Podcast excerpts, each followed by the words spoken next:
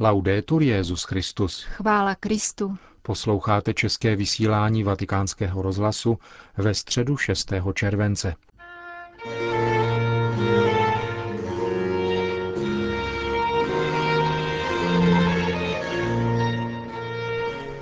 posluchači, tuto středu se nekonala generální audience a bude tomu tak během celého července, který stráví svatý otec na dovolené v Castel Gandolfo. Dnes si však můžete vyslechnout slíbenou přednášku Benedikta XVI.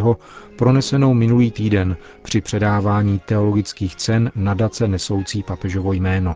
Ve zbývajícím čase vám pak nabídneme zprávy vatikánského rozhlasu. Pořadem vás provázejí a hezký poslech přejí Jana Gruberová a Milan Glázer.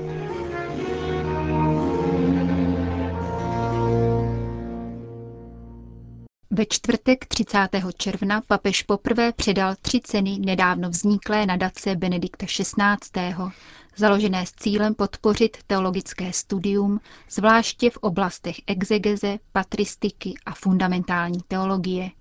Při této příležitosti svatý otec pronesl lekcio magistralis, ve které se zamýšlel nad otázkou, co je to teologie.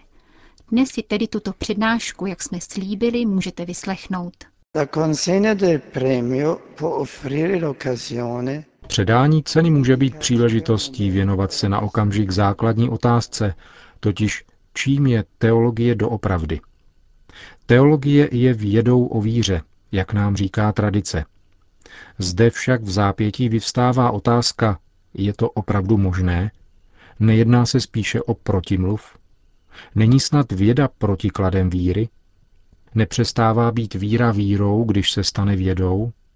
Tyto otázky, které představovaly seriózní problém již pro středověkou teologii, se spolu s moderním pojetím vědy staly ještě naléhavější a na první pohled dokonce nezodpověditelné. Je tedy pochopitelné, proč se v novověku teologie v mnoha odvětvích stáhla nejprve na historické pole, kde seriózně dokazovala svou vědeckost.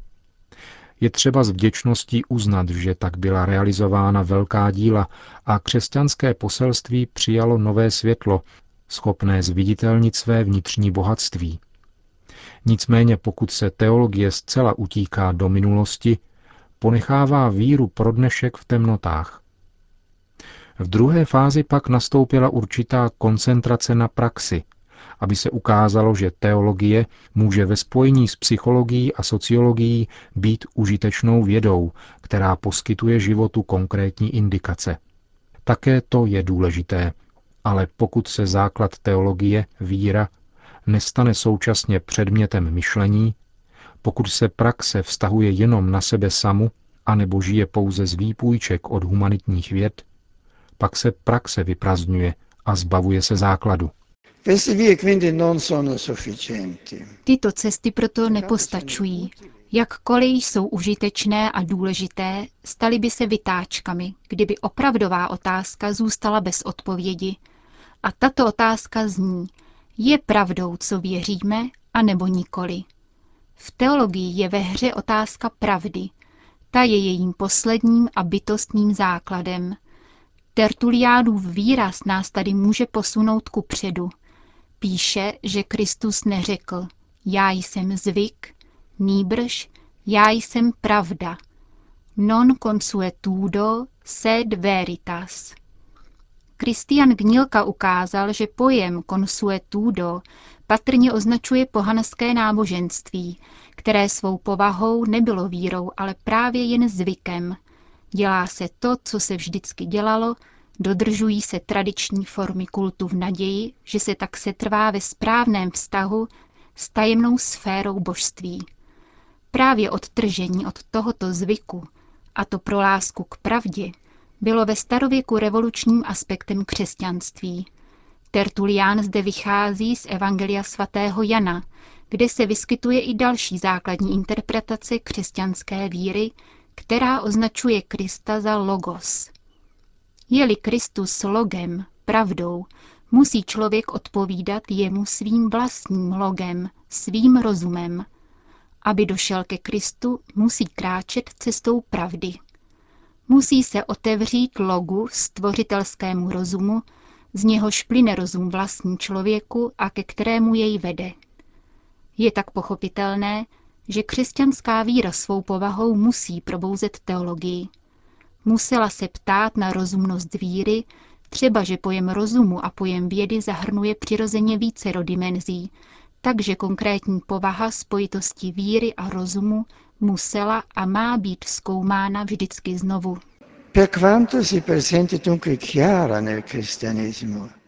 Přestože se v křesťanství tato spojitost mezi logem, pravdou a vírou prezentovala jasně, konkrétní forma této spojitosti vzbuzovala a vzbuzuje vždy nové otázky. Je zřejmé, že tento problém, kterým se zabývali a zabývají všechny generace, nelze nyní pojednat podrobněji, ba ani v hrubém nárysu.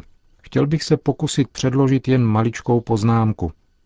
Svatý Bonaventura v prologu ke svému komentáři k sentencím mluvil o dvojím užití rozumu. Jeden je neslučitelný s povahou víry a druhý k ní naopak patří. Existuje, praví Bonaventura, jakási violencia rationis, despotismus rozumu, který se dělá nejvyšším a posledním soudcem všeho. Tento druh užití rozumu je v oblasti víry určitě nepřípustný. Co tím Bonaventura myslí? Výraz ze žalmu 95. nám může ukázat, o co jde. Bůh tady svému lidu praví. Na poušti mne dráždili vaši otcové, zkoušeli mě, ač viděli mé činy. Tady se naznačuje dvojí setkání s Bohem. Viděli, ale nestačilo jim to. Zkoušejí Boha. Chtějí ho podrobit experimentu. Je tak říkajíc podroben vyšetřování a musí se podřídit postupu experimentálního dokazování. Tento způsob užití rozumu v novověké éře dosáhl svého vrcholu v oblasti přírodních věd. Experimentální rozum se dnes jeví jako jediná forma racionality, již je přisuzována vědeckost. Co nemůže být vědecky ověřeno nebo vyvráceno, vybočuje z vědecké oblasti. Tímto přístupem byla uskutečněna velkolepá díla, jak víme. Nikdo nebude seriózně spochybňovat, že tento přístup byl správný a nezbytný na poli poznání přírody a jejich zákonitostí. Existuje však omezení tohoto způsobu užívání rozumu. Bůh není předmětem lidského experimentování. On je subjektem a zjevuje se pouze ve vztahu, od osoby k osobě. Je součástí podstaty osoby. V této perspektivě Bonaventura poukazuje na druhý způsob užívání rozumu, který platí v oblasti osobní, ve velkých otázkách samotného lidského bytí. Láska chce lépe znát toho, koho miluje. Láska, opravdová láska, nezaslepuje, ale umožňuje vidět. Její součástí je právě žízeň po poznání, pravém poznání druhého.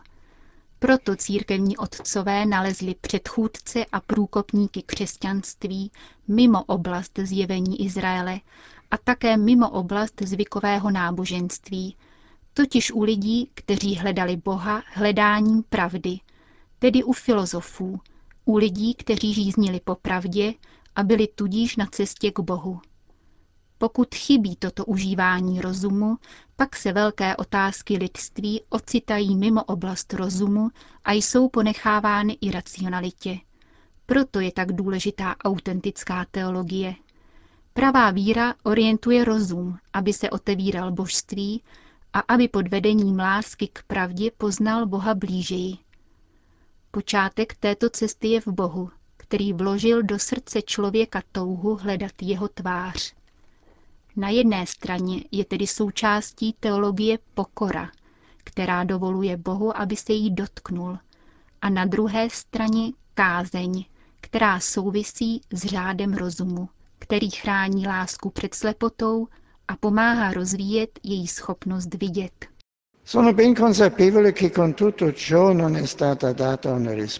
Jsem si dobře vědom, že tím vším nebyla dána odpověď na otázku po možnostech a úkolech pravé teologie.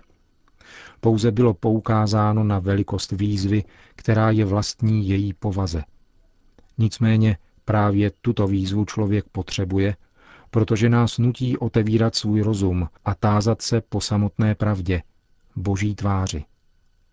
Jsme proto vděční laureátům, kteří ve svých dílech ukázali, že rozum, který kráčí po stopách vyznačených vírou, není odcizený rozum, nýbrž rozum, který odpovídá na své nejvznešenější povolání. To byla přednáška, kterou Benedikt XVI. pronesl minulý čtvrtek při předávání cen věnovaných nadací, jež nese jeho jméno. Zprávy vatikánského rozhlasu. Vatikán. Svatý otec dnes dopoledne navštívil výstavu věnovanou blahoslavenému Janu Pavlu II., která byla uspořádána u příležitosti jeho beatifikace a je umístěna v levém křídle Bernínního kolonády na svatopetrském náměstí. Papeže přijal kardinál Giovanni Laiolo, předseda governatorátu městského státu Vatikán a kurátoři výstavy Barbara Jata a Roberto Pulitáni. Benedikt XVI. si prohlédl exponáty, které zpřítomňují život i pontifikát jeho předchůdce. Vojtilovi lyže a pohorky, kolo, hornickou kombinézu a tři kleriky. Černou kněžskou, fialovou biskupskou a purpurovou kardinálskou. Prohlédl si také rukopisy a předměty připomínající dětství Jana Pavla II. v rodných Vadovicích. Výstavu připravil vatikánský governatorát a polské velvyslanectví u svatého stolce a je přístupná zdarma až do 24. července. Vatikán. Prefekt Kongregace pro evangelizaci národů Monsignor Fernando Filoni dnes svatému otci představil šesté revidované a doplněné vydání Atlasu Hierarchiku a věnoval mu jeho první čtyři výtisky – Nová edice Atlasu, financovaná právě Kongregací pro evangelizaci národů, byla vydána v nakladatelství Papežské urbaniánské univerzity, univerzity. Důležitost tohoto významného edičního počinu dokládá úvod Benedikta XVI., po němž následují pečlivě zpracované barevné mapy a detailní statistické poznámky, ilustrující přítomnost katolíků na všech světadílech, včetně rozmístění nových místních církví a seznamu církevních území. Právě vznik nových komunit, přibývající počet pokřtěných a nárůst církevních jurisdikcí, především diecézí a arcidiecézí, si vynutili revizi a doplnění poslední edice Atlasu, od jehož vydání uplynulo bezmála 20 let. Práce na novém Atlasu si vyžádala čtyři roky a byla znesnadňována neustále se měnící církevní realitou.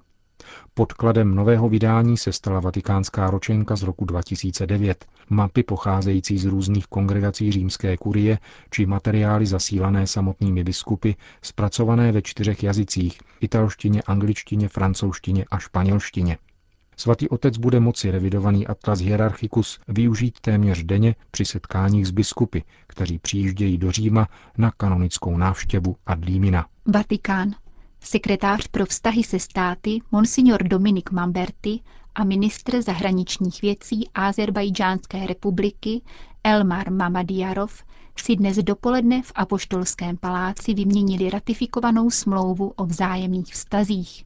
Smlouva upravuje právní postavení katolické církve v této zemi s muslimskou většinou – Monsignor Mamberti při té příležitosti hovořil o historické smlouvě, která uskutečňuje princip náboženské svobody, vyhlášený Azerbajdžánskou ústavou, zajišťuje místní katolické církvi život v pokoji a bezpečí a dává jí možnost přispívat k obecnému blahu této země, Katolická církev tak nezískává nějaké výsadní postavení, ale je jí umožněno plnit své poslání v rámci jejich náboženských kompetencí při náležitém respektování zákonů republiky Azerbajdžán. Konec zpráv.